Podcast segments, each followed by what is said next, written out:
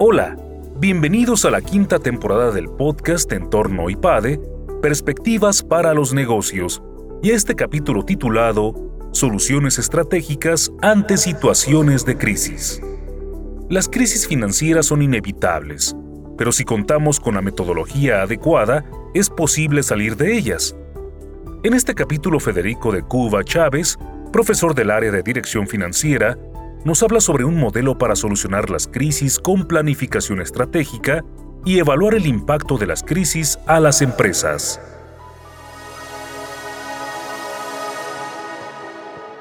El día de hoy les voy a hablar sobre una metodología que diseñamos junto con los profesores Lorenzo Fernández Alonso y Javier Duarte Schlageter, que en nuestro punto de vista deben de enfrentar las empresas para solucionar las crisis. Esta plática se titula Soluciones estratégicas en situaciones de crisis y lo que les voy a platicar es lo que nosotros pensamos que se debe de hacer. Mucho se ha escrito pues, en los medios de comunicación acerca del impacto de la crisis en las empresas y se ha dividido en las más afectadas que tiene que ver con el sector al que pertenece la empresa, pero también hay algunas que han sido beneficiadas. Claramente está el ejemplo de Rappi y de ese tipo de empresas de comercio electrónico. Sin embargo, nosotros pensamos que adicionalmente al sector al que pertenece la empresa, la empresa también se ve afectada por el tamaño propio de la empresa. No es lo mismo si es micro, pequeña, mediana o grande. Pensamos que también tiene que ver mucho si la empresa está apalancada con créditos bancarios o no está apalancada a la hora que entra la crisis. También tiene que si los dueños de la empresa tienen acceso a créditos bancarios a corto y a largo plazo o incluso si los accionistas actuales pudieran invertir en la empresa. Y también creemos que tiene que ver mucho con la parte de costos fijos y variables que tiene la empresa para poder reaccionar ante la crisis. Son varios factores adicionalmente al sector al que pertenece la empresa. Para esto nosotros hemos propuesto aplicar ocho pasos prácticos para enfrentar la crisis. Esta plática está muy enfocada a la crisis del COVID, pero me parece que esta metodología puede ser aplicable a cualquier problemática que tenga la empresa. Los ocho pasos son simples, es una metodología que se puede poner en práctica con mucha facilidad. El primero es revisar a fondo el modelo de negocio, entender bien tu modelo de negocio. Segundo, asegurarse que el modelo de negocio se vea reflejado en los números. Tercer paso, aplicar algunas recomendaciones útiles con respecto a costos fijos y costos variables. El cuarto paso, analizar los estados financieros históricos. El quinto paso, ubicar la situación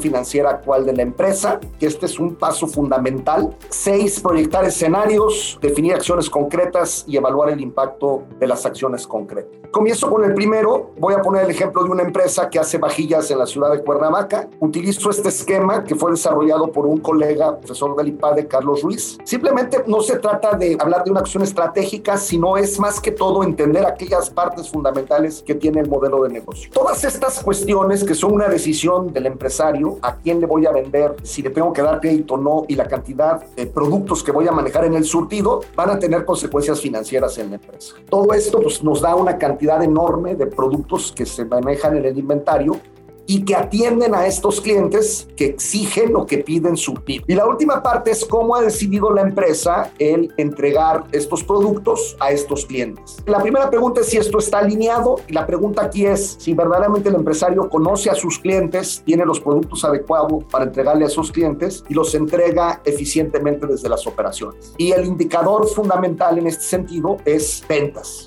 Si estás vendiendo, quiere decir que tu modelo de negocio está alineado. En este caso, la empresa creció 7.8% de 2018 a 2019. Y finalmente, ¿cómo ha decidido financiar este modelo de negocio? Esto más o menos nos habla de cuál es el modelo de negocio de la empresa. Insisto, cada una de estas decisiones que hemos tomado van a tener un impacto financiero directo en empresa.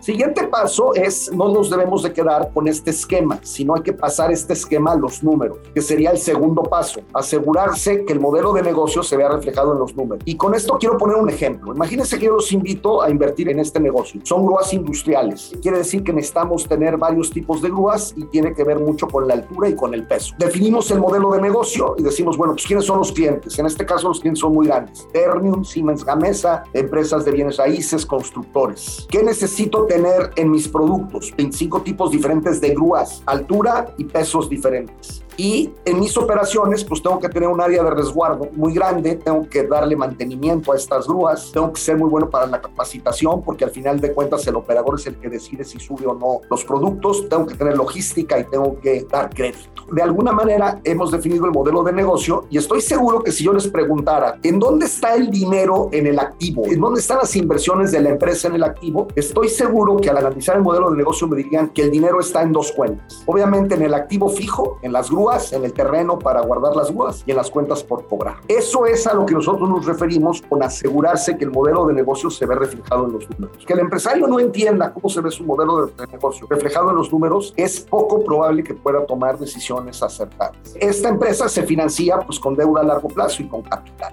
El tercer paso es aplicar algunas recomendaciones útiles con respecto a costos y gastos. Y esto no es más que dividir los costos en fijos y variables, los gastos en fijos y variables y separar la depreciación. Esto va a ser muy útil a la hora que se tengan que proyectar estados financieros y donde tenemos que reflejar el impacto que va a tener la crisis en la empresa. El cuarto paso se refiere a analizar estados financieros, encontrar aquellos puntos que son relevantes, por ejemplo, la posición de la caja, las cuentas por cobrar aumentaron o disminuyeron. Fíjense cómo aquí tenemos el año de 2019, un año antes de que sufriéramos la crisis del COVID. Igualmente los inventarios, los proveedores, cómo está apalancada la empresa, etc. Es encontrar aquellas fortalezas o debilidades que tiene la empresa que se ven reflejadas en sus números.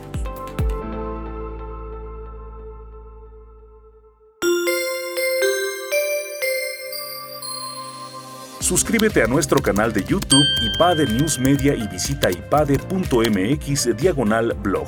En este canal encontrarás videos, artículos e infografías relacionadas con el mundo empresarial de la actualidad y no olvides compartir este contenido. IPADE, The World Calls.